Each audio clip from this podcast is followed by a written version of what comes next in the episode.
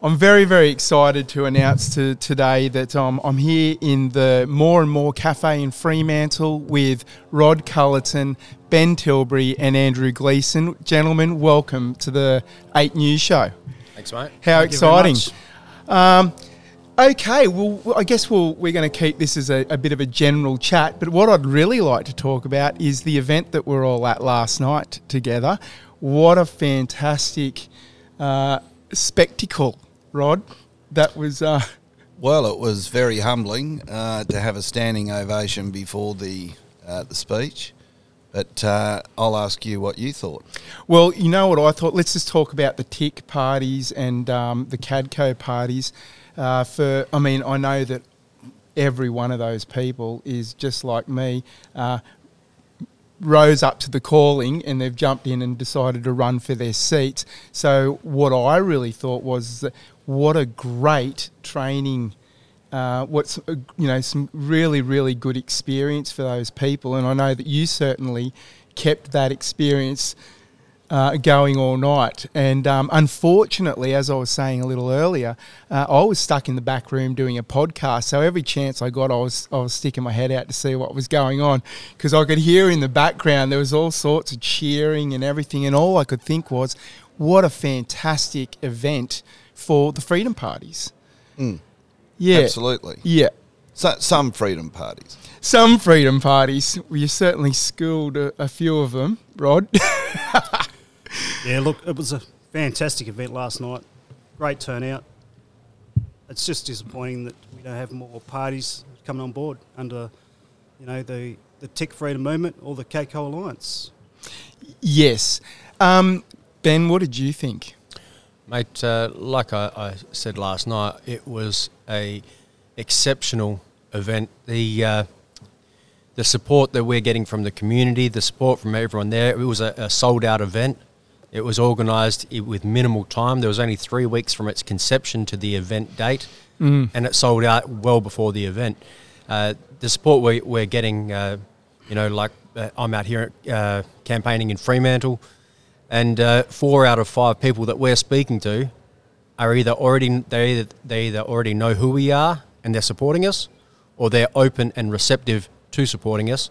Because if nothing changes, nothing changes, and we are in the midst of a perfect storm right now of people hurting, and we're all solution based, solution oriented, and we are the solution, you know, to fixing uh, the problems in Parliament. Mate, I don't think it'd be too far to go um, when I say that I, I reckon that 85% of Australians are sick to death of the majors. Absolutely, And uh, the best thing that could happen for us is to get rid of all them. absolutely. That, that, uh, that trash. Yep.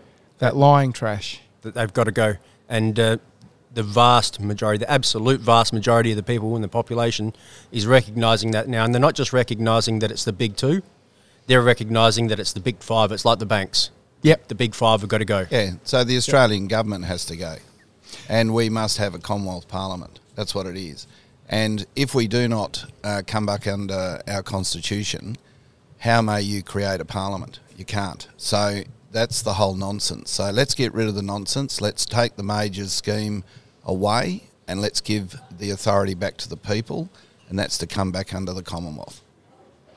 I couldn't agree with you more. Uh, as I was saying a little earlier, uh, I got to the point where I was so disenchanted with Australian politics, having been following it very closely for most of my life, that I started just thinking there's no point in following Australian politics. We're dictated by what's going on in the the wider world, and, and I just started looking at um, the geopolitical si- scene, and I spent probably 14 odd years just concentrating on that. And now this monumental event has occurred in the world, this gigantic government overreach, this experiment on the masses, and I was awakened. Um, and to say that I never would have expected to be here right now is 100% true. So, um, wow. Where do we go from here, gentlemen? Are we going to talk about some policies, or is it where would you like to go? Uh, just the first thing I'd like to comment. The reason we're in this mess is because Australian people haven't been involved in politics. Simple as that. We've been asleep for too long. We've had our head in the sand. There's she'll be right, mate attitude. And this is why we're in this mess we are today. Absolutely, mate. I'll tell you what. Um, I say this to a lot of people. The Australians are really only interested in who's going to win the football on the weekend. Hold Um, the discussion is generally around who kicked the football best. Yep. Uh, shocking stuff. And um, as a fly in, fly out worker prior to this um, time, I used to really enjoy getting into taxis and speaking to uh, f- uh, foreigners uh, because they were so politically aware. They'd been through the experience, and I always had the most interesting conversations with the cab drivers or the Uber drivers. Yeah, definitely. Yep. And what a gauge! for Well, what a where at. gauge. And um, what about uh, Buddy Franklin's thousandth goal? and uh, could you see all the security stop the force of the Australian people when that uh, when the ball went through the pins? It didn't happen, and that's that's what Australia needs to know. Mm. Um, we are we are powerful as a nation, and uh, you know these are the things. You know everyone's a little bit hesitant, and and we've you know I was the same. I I have been a farmer. I put my trust in the National Party. I mean the National Party are a lapdog for the Liberals. They've done absolutely nothing. I mean, I mean, we have Rick Wilson uh, down in our area, and there's no true. The, the message coming out of there is we need to give Rick the flick. They do absolutely nothing. Uh, and and what we're about, Great Australian Party, is playing a good game of footy and putting it on and making politics real, uh, making it raw, and bringing the people with us so they know that they are a major part. The the people are the authority in this country, uh, and. Uh, uh, only if they come back under their, their rule of law. And if they don't, if they choose to be off into this nonsense, well, that's when you'll just achieve nothing. So, you know, we, we're prepared to run a footy team out on the footy oval. I know the majors run a netball team out on an AFL oval and, and try to say that you don't kick the ball, you handball it or you throw it. But um, we're just bringing back the real origin game of, a, of the Commonwealth uh, Parliament, and that's to have real Commonwealth politics and Commonwealth parliamentarians. Rod, I have this same conversation with a lot of people. Uh, we we talk about the things that are wrong in the world, and um, people say to me, "Yes, Andrew, but what can you do?" And I say, "Well, the people are the power. You say no.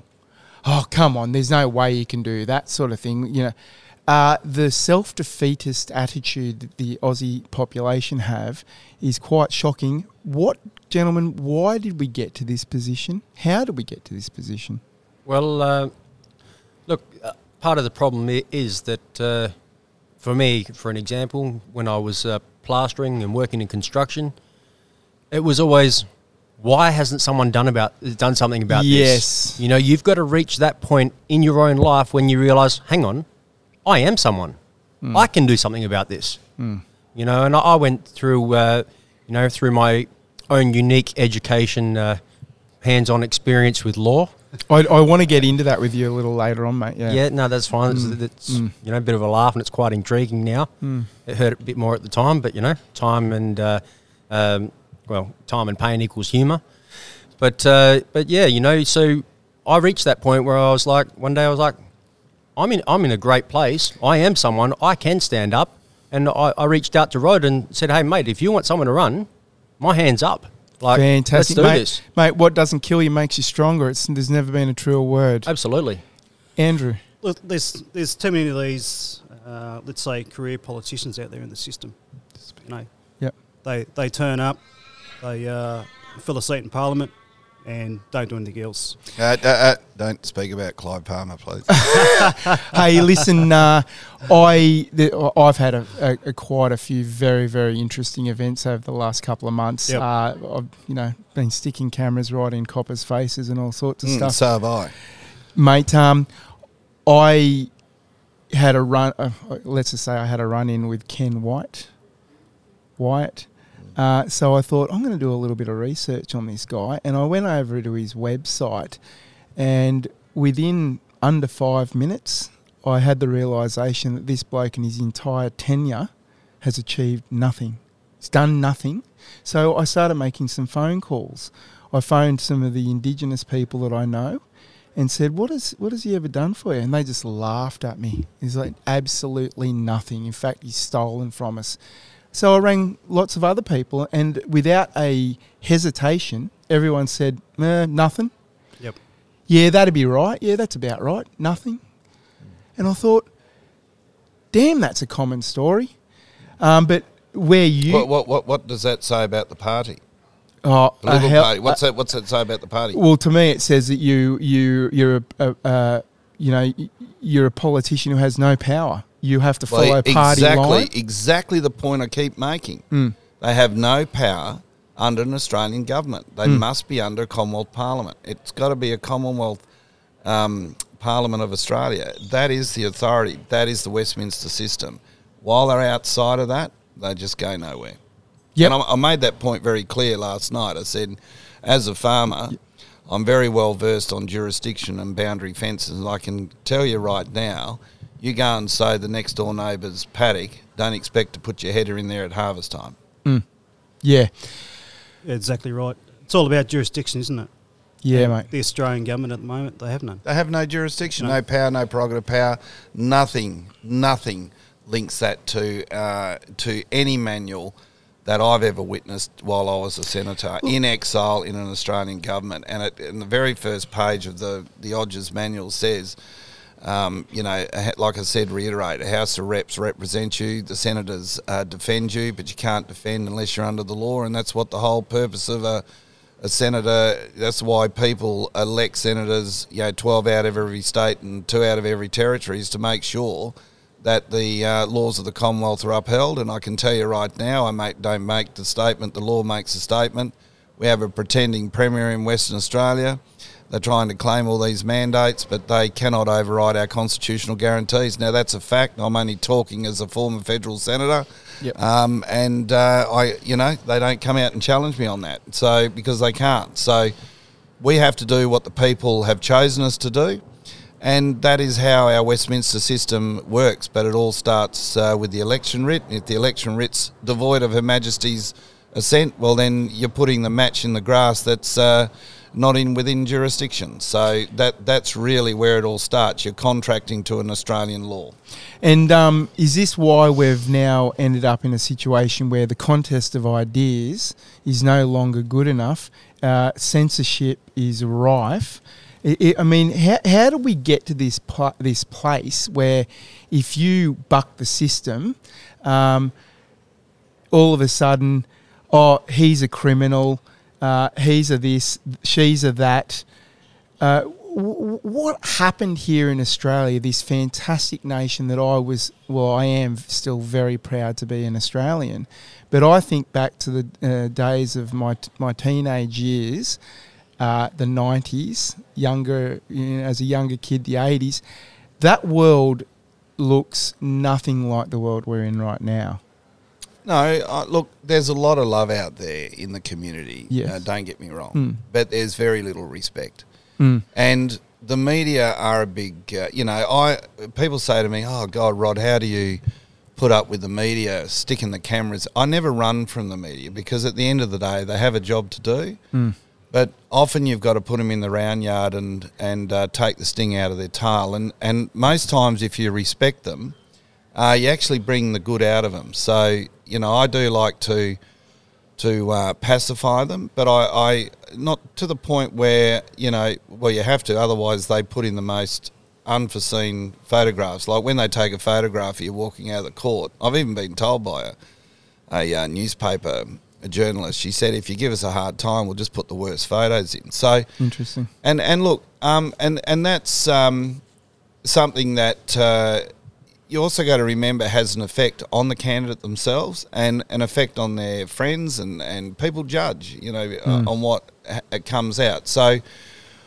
Australia has become, I think Australia has always been the tall poppy syndrome. Uh, we do come from a, a, a gene pool of um, Yes. um, convicts. I think uh, you know you wouldn't have to look too far back to see where I came from. But most convicts um, are good character. They just um, they they're the sort of guys that can lead, and they become very successful businessmen. So that's how this. I mean, look where we are sitting right down in the in the oldest part of Fremantle. You know, that probably bar on the window was where a convict was housed for a while. But Yeah. the point is, we are Australian, um, but it doesn't matter who we are individually, as long we're all bound to a, a Westminster system, and we all have a responsibility to hand the baton on to future generations. And I don't want to be a person that sits back, certainly as a party leader. And I've um, I was told by Margaret Menzel, who was my former chief of staff, who watched the live show last night, and she was very proud of the candidates that we've we've filled it. Oh, Um, nice. and look, Ben uh, has, you know, no better way that Ben has learnt law by being in and out of the courts. He's on, you know, he's like a fox on the run. He's like me. We're under the cab and over the bush and round the tree, but we, we're dodging bullets. But at the end of the day, we're still running. So that's really what we need to do now. We know what the message is. We've got a great team here, and let's just run it home. And um, we can do it. We've got 28 all up. That is a nice little um, um, way, a payload to go into the parliament to, for the purpose of coming back under our Commonwealth. Hundred percent. Uh, ben, the first time I met you was outside of Charlie Gairdner Hospital. I don't know whether I should have just said that or not, but we were there. You, you, uh, I think, was the person that phoned me to to come and give you some coverage, or at least it went through somebody else. But you were there to support a man whose wife had just had half of her skull cut out because she caught, uh, caught a golden staph infection at the very same hospital because he wasn't vaccinated, he wasn't allowed to see his wife. Now, mate, I've been, um, you know, in the circles that we're all running in at the moment, everyone's talk, talks, and the way I understand it, and I, I, I know you a little now, but I believe that you have a major reputation for going to the assistance of people at the drop of a hat, and supporting them and doing everything you can for them, and I think that's very, very admirable, and as Rod said, I mean, what better experience and what better kind of a person to be running for a seat in Western Australia? Yeah, look, mate, that's true. The first time uh, I met Gary was uh, at the uh, hospital when he Mm. couldn't get in the first That time. was the first event. That's yeah. correct. Yeah. Where he actually did end up getting in because of all of our, our presence and uh, being able to explain to the security and the hospital about the legislation and, and the policies, primarily the five characteristics of an essential visitor. Um, and then the second time, because after the first time, he was assured that he will never have to go through that again. And the head of security gave him his personal details to avoid that. Mm. But ultimately, when the second time came around after his lovely wife unfortunately got golden staph in the hospital Mm. and had to undergo another brain operation, um, he was denied. So, yeah, that, that's right. Look, I feel for the community. See, something about me is, is I, I realise and appreciate that you can't really appreciate where someone else is at until you have been in that position. You can't, you know, appreciate that someone suffering at the hands of injustice in the courts until you've been there. Mm. So I'm very passionate about helping my fellow community, and it's not just in the hospitals; it, it's through all walks of life. Mm. Uh, you know, the other day I, I got a phone call, and there was a, a fellow that was stranded and, and didn't know how to change his tyre. I heard about this. So you know, we we left um, uh, Beeliar to go to Rivervale so that I could change his tyre for him. He didn't even have a jack. I ended up going down to uh, Uh, he wasn't a member for another party, was he? no, no, No, he's a he's a very fine man. He, he is a lovely man. Well, rumour tells me that a lot of politicians can't change tyres, neither can judges. Oh, that wouldn't surprise me, but you know. Or run water down a hose. Absolutely. um, so anyway, Ben, just to wrap that up, um, I believe that some of these uh, noble deeds have landed you in court. Is that correct? Absolutely. Look, Mm. um, you know, helping other people's landed me landed me in, in court because uh, it's almost as if uh, the our fine constabulary sometimes don't appreciate regular people helping regular people. They don't, and they often I find don't understand the laws either. Look, um, I've never done the six weeks at law school like they have. Mm. Uh, So, but well said, mate. Look, uh, there is a problem uh, definitely there um, because that they haven't gone gone and, and furthered their education like I believe they should. There's something that we need to rectify. We do have actually we do have a lot of decent coppers here in the state. We do have a lot of them. We do. Well, we do. I've met many of them. Unfortunately, yeah. Unfortunately, there's a minority, and you only ever uh, really hear about the, the worst of the worst, and and that's that's part of the part of the problem. We do need to uh, you know re-educate them on what actually is law, how wa- law is created, and that, that uh, you know, what, once upon a time I found a video by the Parliamentary Education Education Office, Mhm. and it's called "How a Bill Becomes Law." You can still find it on YouTube. Wonderful little video, Wow, mate. and it actually states at the end that the bill does not become law until it has received the royal assent. That's correct. Yeah. Hmm. So, but then when you bring that up in the magistrates' court, Mm, they don't want to hear about that, do they? because you're now you're going from Commonwealth legislation Mm. into this mirror image of, you know, you're in, in a state uh, Um, Australian state court. Commercial law is that what we call it? Colour of law. Oh, Definitely. colour of laws everywhere. If, if But you, you've also got to remember, Ben, uh, don't forget, um, if you go with a good case, you've got to get past the registrar. She's the gatekeeper. But normally, when uh, you uh, get in and, and uh, expect a punch back on the nose, you, you've got an automatic starter. So it gets past, that's a good way of getting around a registrar and getting getting your foot in the door to have a run in the court to, to challenge it. So you know, Ben's a bit like me. We've we we go out on the front line. I mean, like I said in an interview outside the Albany court, I've now gone off to Harvey Norman. The the, the, the journalist said, uh, what, "Where are you going now?" I said, "I'm off to Harvey Norman to buy a bigger uh, filing cabinet, a three drawer filing cabinet to house all my summonses." So, but what it is, ben, doing- you'll need one of them soon. yeah, well, he's got a whole filing cabinet and a and a forty foot container, isn't that right? But um, but anyway, these are ways that you get a start, and once you got a start, you know, then you've got uh, you can play the magistrate, and uh, I love playing the magistrate. I always like the magistrate's court because it's like fishing on light gear, and when the magistrate starts to um, to show signs of weaknesses or whatever, which is like at Kalgoorlie, you raise a notice notice of uh, constitutional uh, question and or a matter, and then you can do a Section 40 direct uplift to the High Court. It's a it's a one way passage, uh, you know, leapfrog. So we love, but you've got to get a start, and what we've been able to do is get starts, and you know, and then bring the people through and educate. And often when uh, I've been to court, they try to close down the public gallery. Uh, one day I went to the court and there was that many security guards in the. There was more security guards in the public gallery than what the public were, and I said, "You guys are here to intimidate." And they go, "No, Mr. Culleton, we come here to learn. This is this is a great show." And I think that day I actually addressed the judge from the public gallery. She said, "Oh, I see Mr. Culleton's come into the court. He's appeared at the court." I said, "No, Your Honour, I'm in the public gallery.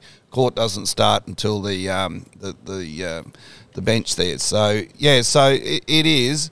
But you know, these judges aren't perfect. They're public servants. And they need a shot over their bow, but quietly when you sit down and you actually speak to them. I spoke to a retired magistrate and uh, retired Supreme Court judge and a former Solicitor General uh, with Howard, um, David Bennett. He said, You're right, Rodney, a stream can't rise above its source. Keep going because at the end of the day, we don't make the law, we just administer it. If, we, if you got morons in Parliament that are passing things, you know, what are we supposed to do? We're supposed to be neutral. We can't take sides. Yes, it's wrong. You know, maybe we are out of jurisdiction. Not our problem. We're just told to do what we're told to do. Well, gentlemen, you're my kind of you, you you're of the caliber of the of pe, uh, the kind of person who I really like to to hang out with and talk to. Um, Andrew, let's talk a little bit about you, mate. What brought you to the point where you decided to stand up? Okay, thanks for that. Uh, so I started looking into law and legislation uh, back in about 2016. Mm-hmm. Uh, also followed, started following Mr. Culleton around that time. So uh, hooked up with Know Your Rights group. Uh, that's my corporate name. Uh, It's Rodney. Sorry, Rodney. Yes, uh, that's your sovereign name. yeah, that's yeah. it. Right there. So uh, yeah, started following the Know Your Rights group, and uh, they got some really great material. So that was that was my background, and started going down that rabbit hole. And, I'll tell uh, you what. Can I just stop you there? Um, the the links that you're talking about, and Ben, the the really informative video that you just spoke about. For everyone listening, I would like to put those links in the description after the show so that we can. Um, you know, people can reference that, and of course, what I'll do is uh, I'll go home and then upload it as an episode after this as well, so it'll be there for perpetuity, and people can uh, can can go and reference that. Yeah, so yeah, yeah. please continue, mate. So Yep. So, uh, so that was that was my, uh, as I said, the journey down the start of my rabbit hole. Uh, come on board with uh, Rodney after I, I'd met him on the last federal. I met him in Kalgoorlie, him and Wayne Glew, and uh, yeah, decided to uh, approach him about running running for state. So we uh, hooked up with the Great Australian Party then, and uh, ran in the background for state, and obviously stepping up for federal this time around. So. Uh, I'm a miner, been a miner for 23 years. righto, So that's my just like me, mate. Yep, yep. So currently work underground. Uh, obviously, the uh, vaccine mandates and things have affected me quite heavily. Mm. Uh, got a little injury from it and spent some time off work, and then got stood down because I was a medical risk to site. And uh, you know, we're still going through that process. So, Mate, I'm sorry to hear about yeah, that. yeah, yeah. Yeah. So, uh, Don't we all know so many people have been injured now? Big time. Big Uh, time. quite a, a few in my family. Um, and I found out just the, a couple of days ago about my, it would be my second cousin. So my cousin's daughter, 19 years old, Yep. gorgeous girl, Yep. um, now got problems with her heart. Yep. And um, um, one of the family members said to me, Oh, we think it was from the Pfizer. And I said, Do you Oh. think so? Really. Yeah. I'm sorry to hear that. Uh, anyway, look, we don't need to dwell on that. We're here to talk about you guys. Yep. Um, Rod, what would you like to talk about? What is most on your radar? I know that it's the Constitution, but in terms of what you would really like to tackle in um, outside of that realm, um, there's so many issues on the on the plate at the moment. I mean, we're heading straight into uh, digital identity and a cashless society. Big problems, isn't it? Um, I think it's frightening. Yep. And I mean, if you think about it, right, we go cashless. Uh, people like us will be at the mercy of the government. They can just go and switch off your bank account. Um, to me, that's a big issue. Yep. Look, I have to take it uh, from a senator's point of view. Okay, I, I can't. That's what I have to focus on. What is the constitutional role of a federal senator? That is to make sure the laws of the Commonwealth are upheld. So when we talk about digital identity and all these things, hmm. it, it goes nowhere. Uh, my job is to fix it, fix the rot and fix the problem, and that can be done very quickly because if all these, it, it's like You need to create a new foundation. well, no, hmm. we need to restore. We need to come back to the foundation that's already there. Hmm. You know, we've already got it. It's like I'm looking at this building that would probably outlast this building here. Mm-hmm. Uh, you know, 50, 100 times over. So we have to come back to what is the foundation law of this country. Yep. So Ben is, correct. We all, as Australian people, uh, have constitutional guarantees. And if any bill or legislation hasn't received the proper royal assent, it's of no legal effect. And I, I encourage all the listeners to go in and look up the Constitution, uh, w, uh, Constitution Act 1889, is it? WA? Yep, that's the one. Uh, 2 3. Two, three, yeah. Go and have a look at that. And, uh, you know, here we are with these mandates, digital identities or whatever, but that, that's more at, at a constitutional state level. But all laws are subject to the Constitution. So you just bring the big tractor out of the shed, you blow the dust off it. I know the majors have had the, you know, the, the, the bloody, um, the little 35 horsepower Massey going out in the paddock forever and a day. We've got the big girl in the shed, and uh, everyone knows it's about efficiency and yield. So we keep we keep coming back to oh well this is unlawful and that's unlawful we we we get back on in the rut again what we got to do is get out of the rut and stay out of the rut and that is come under the the laws of the commonwealth. And that's why my mantra has pushed very heavily. That is the remedy. I can't if i don't get the australian people to place us back into a commonwealth parliament there can be no remedy because there is nothing to hang on to. So so it's probably better off um, Ben and Andy being in the House of Reps to say, okay, what are they going to do? Because that's why we've decided to place uh, the lower house members down there, so that we have a, a good team in the in the House of Reps. Uh, obviously, they're putting uh, legislation together, and it's got to come up to the High Court of Parliament. So, so I'd rather those guys speak about that because I want to make it very clear to the Australian people and to our followers. I can be a jack of all trades and a master of none. And what I do is I lead this party the best way I feel it should be led. And I don't think the boys, uh, you know, the standing ovation last night uh, was very humbling to me. But I, it should also cement in my my um, candidates or the, my support, well, my candidates, mine, that they have got a, a good party leader. Okay, and I do. I do. I'm hard, but I'm fair, and the boys will know that they have to do what their constituents tell them to do, and they know that I have to do the retail politics and stick with what I'm doing and, and run the senators of every state. So it's better to ask them, but they we you know we have set up such a great system. I understand you know I, I, we developed a, a, an app. People will be able to go to the polls this uh, uh, election day with the how to vote cards on the app, uh, and that will be available. Uh, legislation will be discussed there and whatever. So let um, you know it's often I don't do politics on the run or do um, you know our policies on the run. We put our policies uh, we put our money where our mouth is. We have gone out to the electorate, asked them what they want. Those policies aren't set in stone. We're always improving them, and as we develop, and this is what the guys have got to do. They have to listen as a public. If they are elected into the parliament, they're a public trustee. If they like red and the and the constituents love blue, blue is it. They Yep. have, you know, they get a they get a one vote, but if it doesn't get up, so that is the democracy. That is the democratic process. That is the democratic system that we have to come back to. There is nothing in these local governments, Dan Andrews, but we're getting the, the police are, are respecting us. They know what jurisdiction they should belong to and they know that they're out of it. So um, that's what I'm trying to teach my team. So, in short, I'll stick with the High Court of Parliament and the law, and these boys can uh, go through the policies with that because I support them 100% in the think tank. Rod, that's so refreshing to hear. Yep. The, the, the biggest thing is our policies, they're all uh, aligned with the Constitution. So, Mm. They're all subject to it. exactly right. They're all subject So- to it.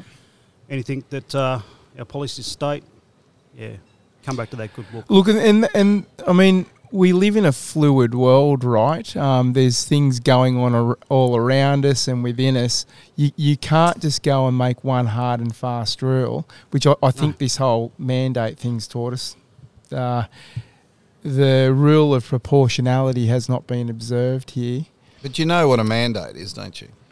Well, it's not a law; it's a request. It's a contract, Contract, Contract. between one party and another. You tell me who's uh, contracted to a mandate. I know I'm not. I know my employer wasn't.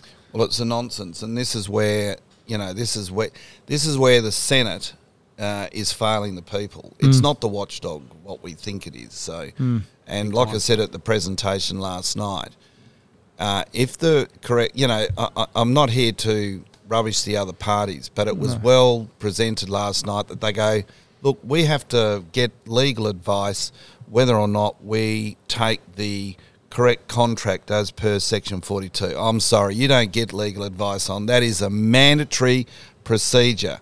If you are chosen by the people of the state, you shall and must take the correct contract, which is your through your oath or affirmation, pursuant to section 42, to enliven that law. That enlivens the Westminster system in your office. And when they sat there last night saying, we don't know about that, or our hmm. party leader doesn't really can, I'm sorry, they won't be representing the people, and you'll just be spinning on grass, getting people nowhere. People are fed up, and when they talk to Gap, I'm telling you, here's a fact. I'll put this in sta- in a statement.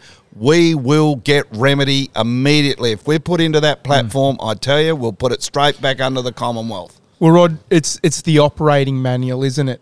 And the people who don't read the operating manual can't turn on the VCR. Well, it's Uh, the foundation deed of this country.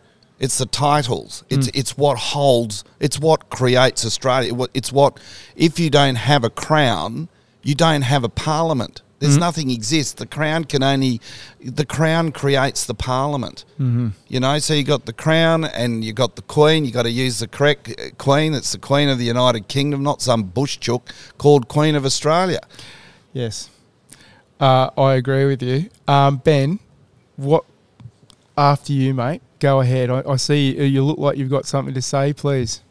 Look, mate, uh, one of the, the things that I, I love about you know, Rod and, and all the GAP candidates and the whole team is we all lead by example. Yep. Now, right now, none of us are elected into Parliament. I mm. honestly believe we will be.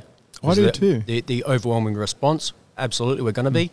But right now, and as you're well aware, we lead by example. We're out here in the community, helping the community, serving the community, doing what needs to be done in the community. And, And, and so many people are recognising that, mate, and it's really, really admirable. but my question would be, where's all the other politicians or perspect, uh, you know, prospective politicians? Hey, mate, um, it's not lost on me. I've been at all of the protests. Where are they? You guys are there. Uh, the Fed Party are there. I've been on all of the rallies. I've interviewed, I believe, all of you um, on the marches, but I've never seen any of the majors there. You know, uh, some of them, not many of them, come out and say, yes, we support the freedom of, of the right to choose and all that, but they don't represent. Yep, you're right. It's disgusting. Um, guys, let's talk about the Tick Alliance. Yep, tick freedom. Tick Freedom. Yeah, what an what an initiative. That's a that was um, created after CADCO. That Hmm. that was a co-op um, clone. That was uh, th- wasn't that with that other Freedom uh, Alliance? Look, I I believe tick freedom did come about after CADCO. Yes, Um, but that um, who was the gentleman that was uh, got behind that? That old. Um, anyway, sorry. No, don't worry about that. Um, let tell us all about Tick Freedom for the listeners that don't know about it. I, I, I kind of would suggest that they probably do already, but people are going to be listening to this later on. I want everyone to really understand what Tick Freedom is, number one, and what CADCO is, number two. Great question. So, tick freedom is, uh, well, let's go through CADCO first. CADCO is three uh, separate parties Great Australian Party, Australian Federation Party, and Informed Medical Options Party. IMOP. I'm up, yep. And uh, we are all under an MOU, or Memorandum of Understanding, to do certain things, okay, which is all freedom based and about the restoration of our rights, our freedoms, uh, you know, free from uh, governmental intrusion. Now, uh, that's CADCO, or the Commonwealth of Australia Democratic Cooperative. Yes. Okay. I love that word cooperative. Absolutely. Absolutely. Cooperatives have always worked. They have always worked. They're all about community. Hey, you know what? Um, just to interject, um, I've said to a few of the people that I've been um, interacting closely with over the last few months and um, talking about alternate media and all that sort of thing, and I've made the point that if you wanted to form a company and go down that line, what in the hell have we learnt?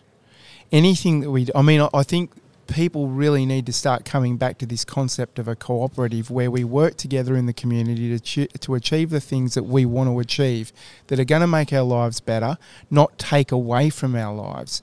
And this corporation garbage just strips everything away from us. It does, yeah. Um, so, mate, please continue. So, Tick Freedom is uh, a whole bunch of separate parties. Um, do you want me to name the parties? Please tell us what you know about it. All right, so it's the Freedom Cooperative, Australian Federation Party, Australian Christians, RDA or Reignite D- Democracy, Liberal Democrats, IMOP, as we just uh, established before, the Great Australian Party, uh, DLP, the Australian Values Party, and uh, Just speak into your mic, mate. sorry, mate, right. and the uh, Australia Project. Now, the main difference between uh, CADCO and Tick Freedom is there's no MOU in place. There's yes, we've all got the same goal, we've got the same or similar ideas, and we want to, or we at least advocate that we want to head in that general direction. But there is no substance, there's no glue, there's no bond, there's nothing that says, "Hey, this is the way we're all progressing together, side by side." Yep. So ultimately, uh, with Tick Freedom, yes, we're all freedom based parties, but we can shoot off in eight different directions. Yep. Whereas, It's kind of like a code of conduct, right? well, no, the code of conduct would be more of CADCO. CADCO, yeah. because we've got the memorandum of understanding that hey, we're all agreeing and, and signing to walk this general, uh, well, not general, more of a specific walk with certain codes Yes. that we're, we're all going to uh, obtain and achieve. Uh, whereas Tick Freedom, there there is none of that. Yes, we're freedom based parties, or, or that's the way we're portraying ourselves, or everyone is. Um, but at the end of the day, any one of those parties, without you know formally executing uh, any document to say this is what we're doing and this is the agreement that we're you know basically the contract that that uh, dictates what we are going to do. There's just none of that on the Tick Freedom. So as much as I support Tick Freedom, I think it's fantastic um, because it's allowing the freedom, the, the main freedom-based parties to uh, uh, to get out there and get exposure. Hmm. But th- there's just nothing there that, that stops us from uh, from drifting in Yep. a- any other direction. Whereas Cadco, we we are locked in, you know, and, and it's uh, th- there's no way out of that. We have said and put it on paper and signed that this is what we're doing for the people. This is the direction we're going in, and we cannot waver. And this is what we desperately need, right? Because without working together, we're not going to achieve the kinds of things that we need to in the time that we needed to. And I, I yeah, I feel like time's running out. Well, Go. let me tell you this, okay? Because I was the founder of CADCO, and the reason for a co-op is because they work well. I can tell you right now that uh, meetings are held with the party leaders of IMOP and Australian Federation Party, uh, to whereby those leaders we keep our own manifesto as a political party, and we don't influence uh, one party from the other but we all are prepared to walk under a Commonwealth mateship, and that's come back under the Commonwealth. All our candidates sign up under Section 42 of the Constitution, so that's a big plus. So we, we we've got good Commonwealth allies going into uh, to get the job done.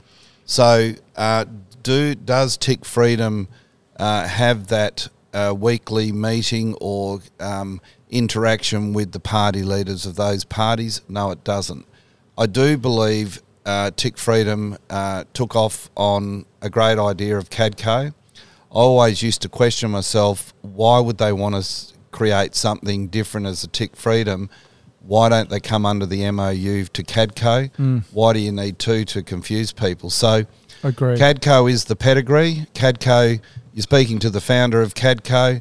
Uh, any person could ring up IMOP, um, Mike O'Neill or Glenn O'Rourke from Australian Federation Party, and they can say that we've been having, which is unprecedented. Uh, we asked even Riccardo Bosi to come under CADCO. He told us to bugger off. We asked Clive Palmer, uh, Craig Kelly to come under CADCO. Told us to bugger off. I, I think it's it's disappointing you either are a freedom party or you're not a freedom party. How may you be a freedom party if you're not prepared to come under the rights of, of our rights and freedoms under our rule of law called the Commonwealth Constitution Act 1900? So, you know, I, I just don't want anyone out there, in a sense, politically prostituting something, and that's taking nothing. I hope they're all good, but certainly I, as a party leader, and I'm sure IMOP and Australian Federation Party, we don't have any control over what that does, and and our our name was or our party was put on there uh, simply because we stand for freedom. So, um, it like I said, it's not the pedigree. Right, I- I- as an outsider, and as I've I've stated many times to many people, I, I lost complete confidence in the Australian political system. Uh, let me tell you that you're healing me um, with CADCO. Well, I'd like you to heal me because I got a few uh, bumps and bruises.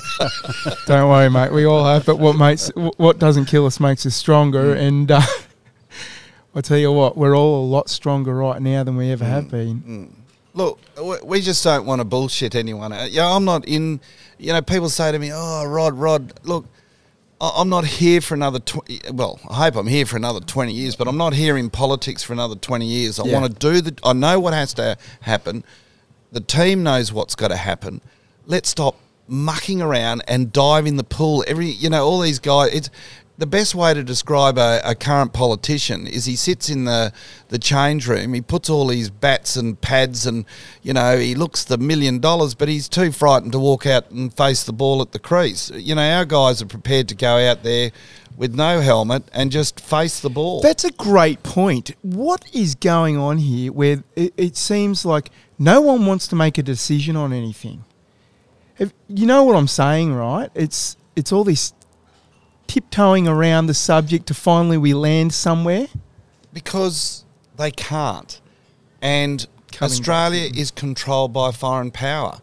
There is no question. If you are not under the rule of your law, then you are being dictated by a foreign power that our law does not recognise.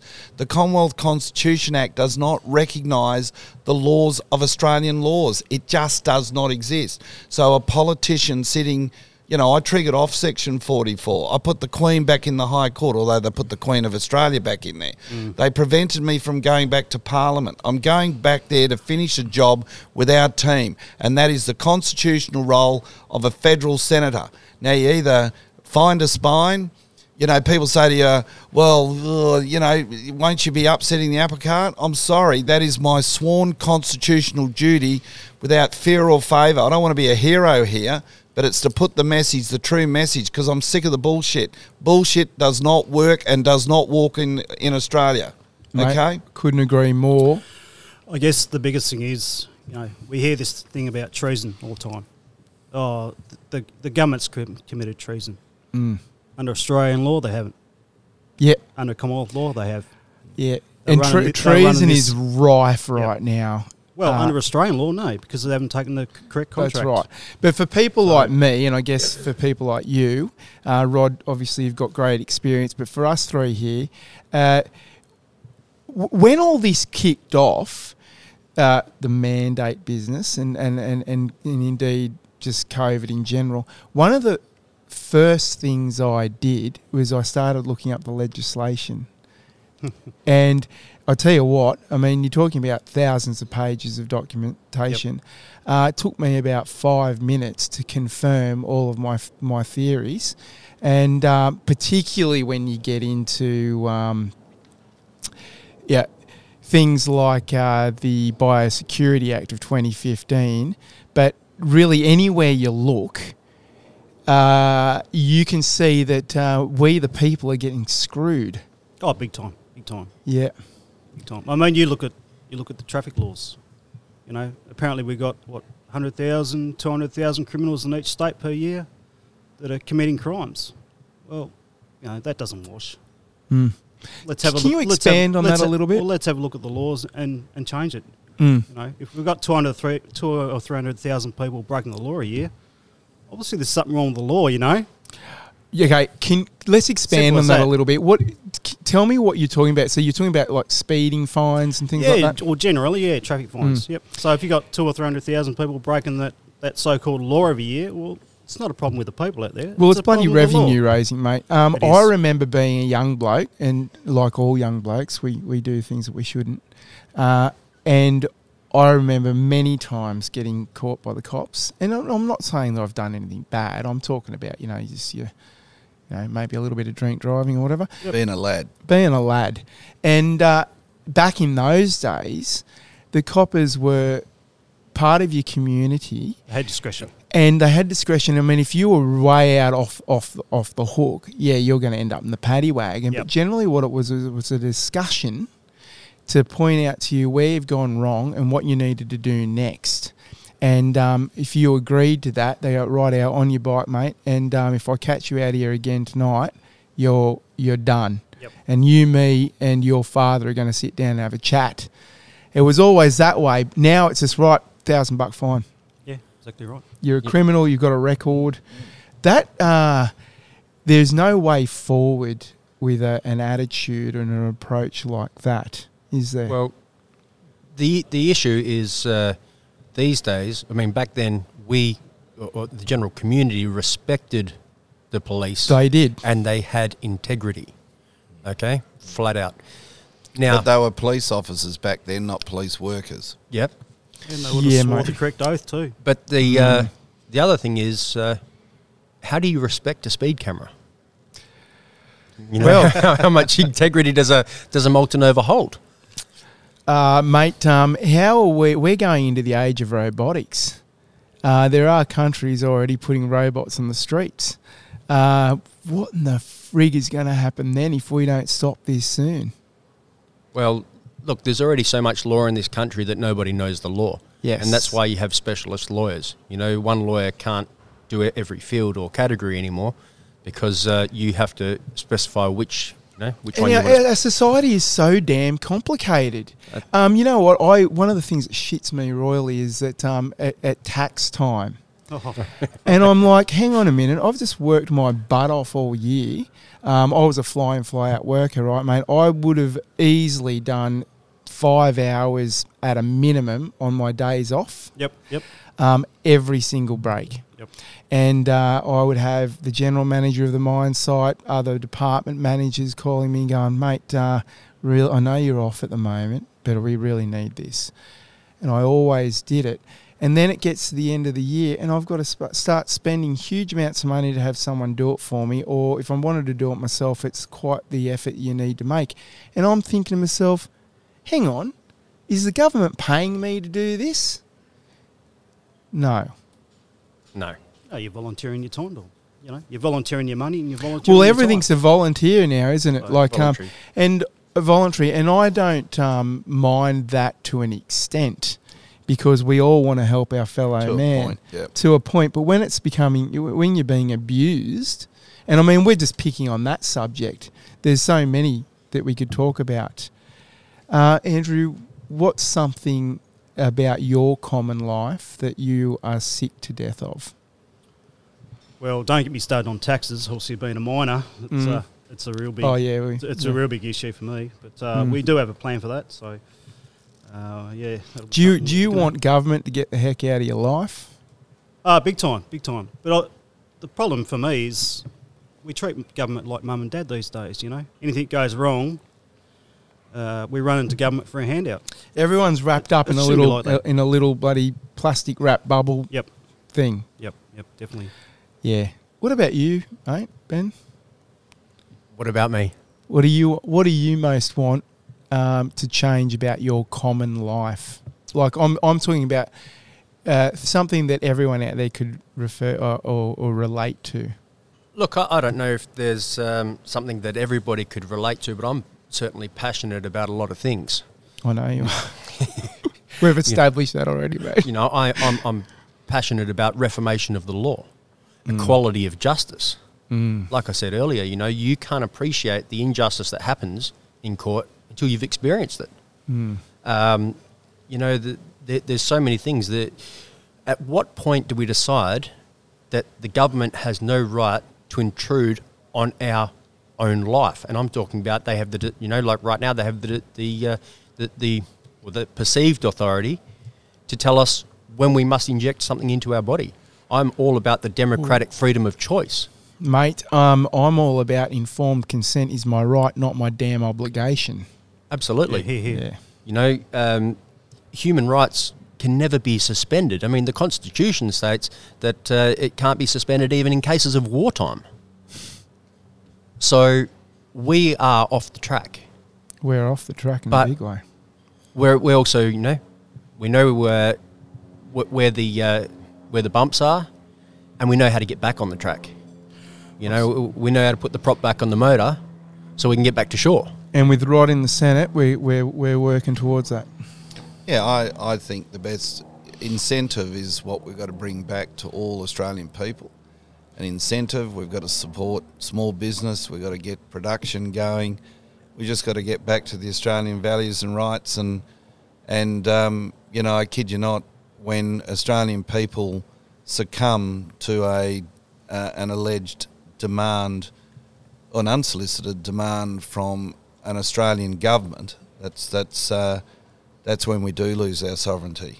If you're being, if your government's telling you to do something, then you're no longer sovereign. We have to remember we are the authority, and uh, but we can only be the authority under the very foundation law that was granted to us at federation. See, so I'll keep coming back to that. That is the the anchor to what we have to do, and um, we just can't float out at sea with a you know with a broken rudder. So we must come back, put the link back in the anchor chain, and hang on to the port because that's we've drifted away from it, and uh, and that's what I you know that is my constitutional sworn duty, and I say it again, I will do it without fear or favour. Get Australia back for the Australian people. And the only way I can do that is to go back and reset the jurisdiction of the um, Senate to make sure it comes under the law of the Commonwealth, and then I can use the Constitution to uh, pretty much put a yard broom through the whole lot. And then once that Thank you. once that happens, a lot of the uh, so-called law, uh, you know, will fall away. Mm. There You know, is bec- no law. But that, that's right because it, won't, you know, uh, it won't sit within the parameters of the constitution. So it's called retrospective. Well, you could actually call it Latin nunc pro tunc, now for then. Uh, now for then, pull in your uh, retrospective legislation, which is through your interpretation act. So if you can always bring back any act and um, get rid of the Royal Styles and Title, and it's the the um, what is it? The Repeals Amendment Act, 1973. Yep. You know, the Australian Federal Police. Who's the Australian Federal Police? They're supposed to be the Commonwealth Federal Police. Who's the Australian Taxation Department? Supposed to be the Commonwealth Taxation Department. You know, uh, just take let's let's put back the Commonwealth Hey, and um, remove Australia. You've just raised a thought in my mind. Uh, you know, one of the things that really upset me was uh, as a, just a regular Aussie bloke, I, when I learnt that uh, Australian Border Security is a company that we outsource to. Yeah, it's supposed to be Commonwealth Border Security. Mate, um, so many people don't understand that. Now, I, at the time, um, I had a, a, a sort of a little tiny friendship with, a, with this girl who was a, a lawyer. She's a very, very smart lady. One of these uh, high achieving uh, kind of people. And I brought it up with her. And then she started trying to tell me that, oh, no, there's nothing wrong with that. So you've got to be kidding. And then, um, and I said, and by the way, I've just found out that you know this Australian department and this Australian dep- and all these services, Australia, this none of it. They're all private companies. Yeah, they are. Yeah. That But- disturbs me, and I don't think a lot of, I don't think many people understand that. Yep. I mean, they don't tie back to anywhere. They don't tie back to our foundation laws or our foundation departments. And Yeah, that's why we have no originally created. revenue in Australia because all that gets milked, all our revenue gets milked out overseas to offshore. Yep. And um, you know, and our poli- look at look at Andrew Robb from the Liberal Depa- uh, Liberal Party, right? When I was hot favourite to go on Four Corners, I've been on every TV program you can, well, not every program, but every channel. But uh, Caro from Four Corners said to me, "Can you do a Four Corners uh, show?" I said, "Yeah, on one provision." He said, "What's that?" And I said, "You expose Andrew Robb from the Liberal Party." well, he did the Trans-Pacific Partnership, and he was the one responsible for leasing out the Darwin port. Do you know what he gets uh, um, a, a month sitting on the board of directors of the um, of that uh, Chinese company? What? Just 100 under nine, 120 grand. No, about just under ninety thousand a month. Plus, he's getting a parliamentary pension. Not not a bad bloke for a bloke that became a public servant. Not, bad Not gig, bad if you sell your Hey? soul, is it? Yeah. Um, bad gig at all. And that's what you do when you enter the majors. You know, the Yep. good thing about these guys, I've handpicked them. They are rare commodities. They've got a heart on their sleeve and they really want their country back. We haven't had to brush their hair for them, clean their teeth, do all the bloody, you know, the nose wipes and all that. I've got them. They're bright-eyed, bushy table, a tail, and they're ready to go. Well, guys, I'm extremely honoured to be sitting here with you because of um, because of that, uh, and so th- this raises the next question for me: How are we going to get this message through to the Australian people? How are we going to motivate them to start opening their eyes and and learning these things for themselves? Uh, how are we going to get everyone to understand that the Australian Federal Reserve is that how you call it? Is it the other way around? Um, has nothing to do with Australia. I mean, I'll, I'll never forget. Uh, I, I've known this for a very long time, but I'll never forget. Uh, I think it was Wayne Swan when he was the treasurer uh, on TV saying, "I strongly, re- I strongly urge the Australian Federal Reserve to lower interest rates." And I'm sitting there thinking, of course you strongly urge them to because you don't have any power over them.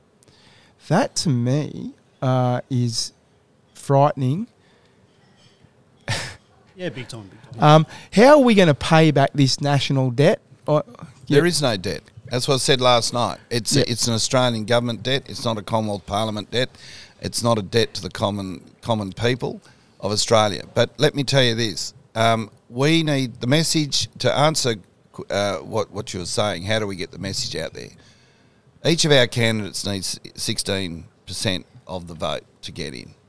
So our message by doing, um, you know, podcasts like this and social media and getting out and pressing the flesh down the street is our way of getting the message out. That's the best we can do. We're not like a Clive Palmer, but you don't need to be a Clive Palmer and put all the the uh, pledges out there and cost you, you know, in excess of Yeah, eighty million if, if yeah, you the- believe the that. So saturation. you don't need that. So what we need to do is make sure that we've covered the sixteen percent through uh, the messages, and then the balance is lead by example. So get in there, lead by example, and then it's the same thing. You know, how did you stop uh, the police? Um, you know, from mandating or, or putting a prohibition up at. Uh, on the alleged border when it's a political limitation. I mean, every federal senator knows that we don't have borders. We have, well, we do have borders at 12 miles out to sea. So it's like doing the live streams, but putting that into a better better platform, and that's the Senate, and getting results. And people will come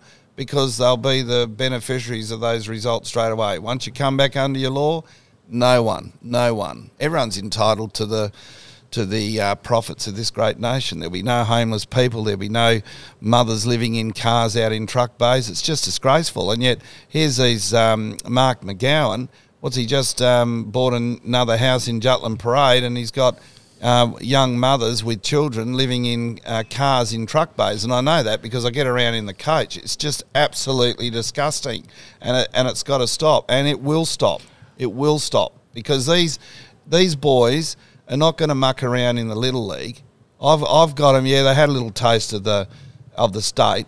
Yeah, it's like playing you know junior footy. We're going to the AFL league, and that's the federal senate. And let's get them, and let's get our law and bang them and hit them. And that's what we're going to do. Fair game. Fair. We're not here to you know, to point the finger. We know everyone know. We don't need to convince the Australian public. We just need. They just need to get behind us as a great team to run on the oval and start kicking the goals because we can. We are good goal kickers, but they don't register on the scoreboard if you're outside the boundary line. So the Australian people need to vote us in so we can run in through the interchange bench and get on there and start kicking the goals for them and registering the registering on the board. And that's all Yeah. it is. yeah, But back to how you said we're going to uh, get the message across. Mm. Everyone's hurting right now. That's that's my experience. I'm I'm out there every day talking to people. I do the flyer drops myself, and I, you know the number of people that have said to me, you know, I say, oh, that's me on the flyer, and you do it. You're delivering them yourself. I tell them this election is way too important to me to run the risk of paying, you know, some kids to to to deliver them into people's letterboxes and ha- having them end up in the bin. Mate, you, my observation of yourself and a few of the other guys who have been out there pounding the streets and speaking to the people is that when I speak to you guys now, and I particularly noticed this with one of the uh, Fed Party candidates, uh, so much, there's so much maturity there in a short amount of time. And that's what we really, really need is, and that's I think that's how you're going to cut your teeth is actually by speaking to the people, Absolutely. which is Hands on. Yep. hands on. Hands on. Uh, Andrew, how is your uh, your run going? Yeah, pretty good. Yeah, yep. So we got most of our flyers out the door, which is great. Um, we've had a fairly good support of volunteers down Rockingham Way and uh, Singleton, etc. So that's been great. What's the response been from the public to you, To Gap, to Gap We've- and yourself? well, we've got I a mean, lot. Of, we've got a lot of followers in the community. So Yep. hopefully that turns into votes for us, and um, yeah, we get over the line. So, but we are in a predominantly Labor environment down at Uh, uh, yep, Rockingham. Rock- you know, Rocky, Bram. yeah. So they all love Mark McGowan down there. Mm. And uh, as I said, it's uh, it's hard to, to turn off the uh, rusted on Liberal, or should should say Labor voters that uh, love Mark, but we're slowly bringing them onto our side. So, you know, I think the common people have a lot of questions that aren't, haven't been answered, and I think that's part of what's going to wake them up. Yep. Um, I do believe that we're in a time of change, obviously, but um, you know, I, I, I've looked a little bit into history. I'm I'm quite into archaeology and all that sort of stuff, but um, uh, the American Civil War. Uh, only had 3% of the population participate in that war. And I've got a funny feeling that for our cause, our freedom cause, we're already at that 3%, right? Do you Oh, have any, co- do you- Rod, what do you say about that? Well, where do you think we are right now in this journey towards reinstating the Constitution? If you were to sort of, you know, put put some brackets around it, what, what point are we at? uh, at a very good a point of crisis, and I, I do believe, uh, in effect, uh, GAP is the can of CRC, and that's being sprayed on a lot of these Mm. rusted on voters, uh, Labor and Liberal, and certainly I think after last night's presentation, I mean you'd be embarrassed to be a Labor voter now, Oh, wouldn't, wouldn't you? So they Well, can see what the the under, matter. underlying culture has been. But they all are saying, you know, I've had a lot of people come up to me and, and said, look, I've been Labor all my life and I'm not voting for them. I've been Liberal all my life. And I look, I was a national voter all my life, and you know, our Rick Wilson and and even our local bloke. Um, uh, Peter Rundle. I mean, they couldn't run out of sight on a dark night with a miner's headlamp. So, I, I, I just, you know, the whole, the whole, the whole landscape has changed now, and I believe Gap has been very instrumental, um, certainly taking the Australian people on a live journey, raw, so they know that you know it could go either, either way. And I think they're out there seeing it. They're seeing all these, and they're seeing the pain to a lot of people. And and you can't be a proud um, major party voter and walk down your local uh, shopping, you know, like your cafes and all that, and see all the. I mean, how could you honestly be a, a, a rusted on Labor voter, a rusted on major party voter, and walk down Hay Street Mall and be proud to see all the shops shut or London Court, it's all shut down, or the Carillon, all boarded up. Uh, come down part of Fremantle. Oh, I was gonna You're say battling to find a, yeah, you're battling to find a restaurant. How could you be proud with all these people unemployed, all the, the, the local businesses all going broke?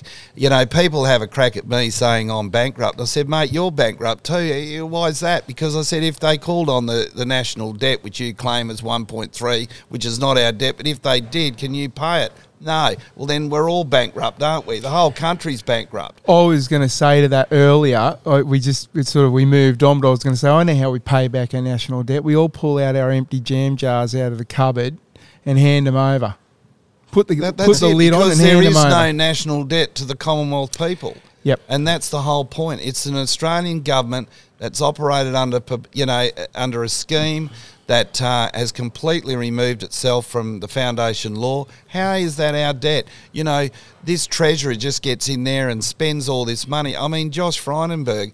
I mean, it'd take ten cans of CRC to start that guy, and you know, it, it um, And a you kick know, in the arse. Oh, you know, but honestly, uh, the, the, the guy is not, you know, even he skimmed a bullet. He's not sitting pursuant to laws of the Commonwealth. I mean, none of them are in there. That's why I want the Australian Federal Police. I'm encouraging the Australian Electoral Commission. No, the Australian Electoral Commission only became the Australian Electoral Commission in 1983 or something. They're only just new kids on the block. Well, Yeah. hang on a minute.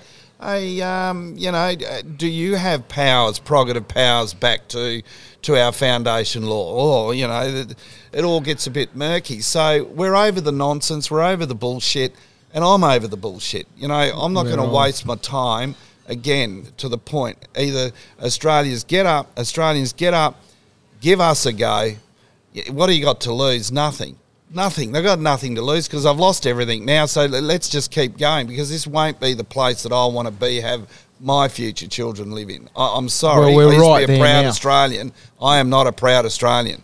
And seeing how our corporate banks, um, you know, attacked our great farmers and how they just want to get rid of all our farmers, our dairy, you know, people's cattle's um, dying of thirst and the and these bullshit politicians saying they own all the rights to the water and it's going right past the boundary fence where, you know, if they cut a hole, the, the, the cattle could start drinking.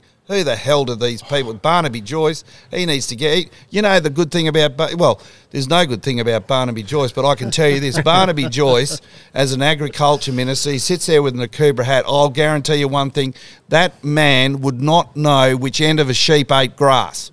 What, what? Yeah, what a freaking fraud! I hate people that that go and try to trick everyone by wearing a pink sweater or a bloody Akubra hat. You know what I mean? It's sickening.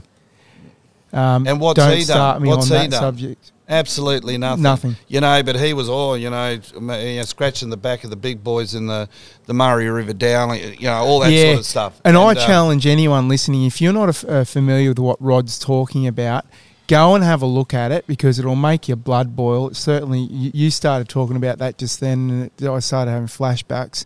I mean, there's been times where I've been so angry with things, I've thrown thrown things at my TV. You know what I mean? So, Mm. um, uh, you know, let me say this: um, movie stars have got nothing on you guys because this is where it's at we are if we're going to save our humanity, it's not going to be through bloody whoever these drop kicks are that are on the TV giving their giving us their opinions about what we should do in our life. Or you know what I'm sick of? I'm sick of being lectured about. Um, Oh, you, you people, you spit out too much carbon dioxide, and then they all go over to their big meetings in their private jets. Disgusting. no. Well, I mean, let's have a look at reality. The sun's expanding every year. It's going to heat up the earth. Well, mate, we- everything's an eb and flow. Show I me, mean, a pol- show me a policy that's going to block out the sun, mm. and that, you know, let's talk. But you know what? There's just so many people out there that just haven't decided that they wanted to become a little bit more informed, and it wouldn't matter what subject it was. Uh, I don't understand that. I un- uh, look. I understand it to the point where you know you're you're a teenager, you become a young adult, and it's all about this exciting world, and I'm going to get drunk and, and sleep with as many people as I can, kind of thing. And that's the reality, right? Um, but then you, you, you mature a little bit and you start wanting to investigate into things and you become a, a real adult. So many people don't go through that phase of life. They uh, stay stuck. Yep. And and um, and I feel sorry for them. I really do because it's a fantastic world out there, and there's so many things to learn about. Um, there's so many inspiring, horrifying, um, intriguing things to know about. But no, they sit there and they tune into the footy match every afternoon, and then they go and read about their sports players who took a pill of ecstasy. Yeah, Yeah. but uh, I think that you're uh, you're forgetting something that uh, Mm. in the eyes of a lot of people, you know, ignorance truly is bliss, You're right there, mate. and, and and it's it's scary once you open your eyes. Mate, I went through a period when I started really understanding what was going on, and I'd say this is about 15 to 16 years ago. I went through a period of about six months where I think I would, I would say deeply depressed because I started to really understand what was going on in the world, and I did. I was scared. But instead of bloody running away and hiding, I thought, no, I'm going to start talking about this. And I became, Got to let it out. And I that's- became Andrew the conspiracy theorist. well, I, it's Not a like bad label. you just got to I'll, let, I'll wear it with a Yeah, you got to let it out. Yeah. And um, and uh, speak from a bloke that's uh, quite experienced with it because I've I've had a lot of headwinds in my my time, but uh, you just got to keep releasing it, getting it out of your system, and, Mm. and dealing with it. And uh, I think, I mean, we touched on this uh, the other night, but look, our our main ethos at the party is the protection of families and the people and uh, the Australian people. And uh, like I keep saying, the only way we can do that is is come back to where they have a true government and have a, a government that uh, holds their authority uh, as out front, and uh, that's all we do. So look, we're ready to um, to challenge it. If people are prepared to give Great Australian Party a go, I can guarantee them every every um, fellow or our candidates have all taken up an MOU. They've, they've uh, as under the candidacy form, and also I want to also say to your listeners that Great Australian Party is the first party to actually go out and do memorandum of understanding with the tribal elders. Uh, we travelled right up through to the Northern Territory. Uh, to whereby I, I was uh, invited to their law councils, which is unprecedented. Um, they really like what we're doing, and uh, they're prepared to put their differences aside and also come along as Australians and walk alongside of us under a Commonwealth mateship. So both them in the Northern Territory and Western Australia have done memorandum of understandings right up through Tiwi Islands, Thursday Islanders. Uh, they really get behind what we're doing. So, you know, just give us a go. That's all I'm saying. Um, so, uh, yeah. Mate, I think that's a wonderful point to, to close the show. Um, gentlemen, I'd like to get your final comments. Ben, take it away, mate. What would you like to say before we, we, we end this? Um, I'd really like to say just a, a thank you to the community, uh, all the, all the uh, support that uh, we've received, uh, and and the, especially the volunteers. You know, I couldn't do what I'm doing out there every day without the volunteers. Yep. There's no chance, and uh, I think that, that appreciation is not shown enough these days. And uh, you know, I've really got to say thank you to them because without the, the team of people behind me, and it's the same with the team at Gap, and, and supporting and helping each other. There's no way that any one of us could do what we're doing without you know having you know someone having your back. So just you know, thanks to you for uh, having us on the show. Thanks to everyone out there who's listening. Thanks to everyone who's helping us. Go Gap. Go Gap, Andrew. Yeah, I'd have to second that. Look, volunteers are, are pivotal to what we're doing out there, so we can't get our message out without them. So thanks, guys, everybody that's been involved with the uh, Brand movement down there for Gap.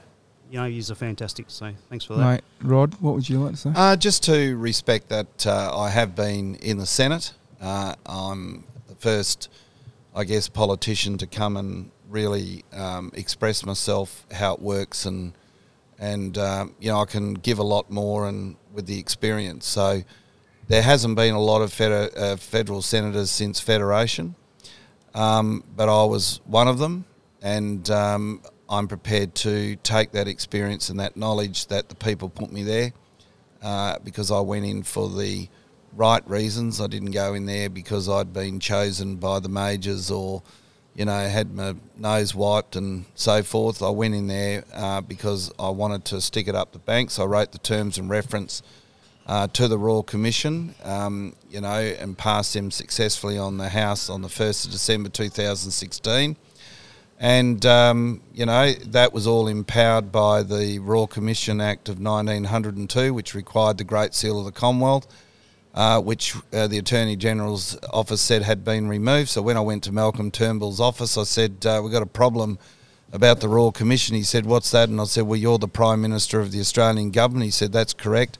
And I said, Well, the prerogative power or certainly the uh, discretionary power that comes from the Prime Minister has to be the Prime Minister of the Commonwealth of Australia, and that's why Malcolm Turnbull came out and said, We're not having a Royal Commission or go familiar, because he wasn't the Prime Minister to call it. So, so I'm just telling you, they are the, that's the law, that's the facts. Um, if anyone wants to challenge me, I'm very happy to an open forum and challenge. Bring the law that shows to the contrary, and I'll uh, welcome it with open arms. But until that's done, which I've had five years, including my former party leader and Malcolm Roberts, who came out the other day and forced and actually said publicly that we're in a republic. Well, you know, come on, Australia, all the signs are there. Gap's home. Gap's going to get you home. Put your faith in us and just give us a go. Go, Gap. Well, with that, I'd like to thank all three of you uh, for your grit, number one, and but most importantly, your passion. That's what we I feel that we're really lacking is passion. And if people think I'm talking about kissy kissy, you're a freaking moron. Go and look it up, because th- that's what's going to make the freaking change. Gentlemen, thank you so much. Thank you for being on my show. And uh, I really look forward to following you through the election. Best of luck. I believe you deserve it. And I believe there's a lot of other people out there in the freedom movement that deserve um, a, a bit of a win in this upcoming election. And I'm certainly going to make every effort to give all of the freedom parties a platform as well. Thank you. Thanks, Thank mate. you. Cheers. Thank you.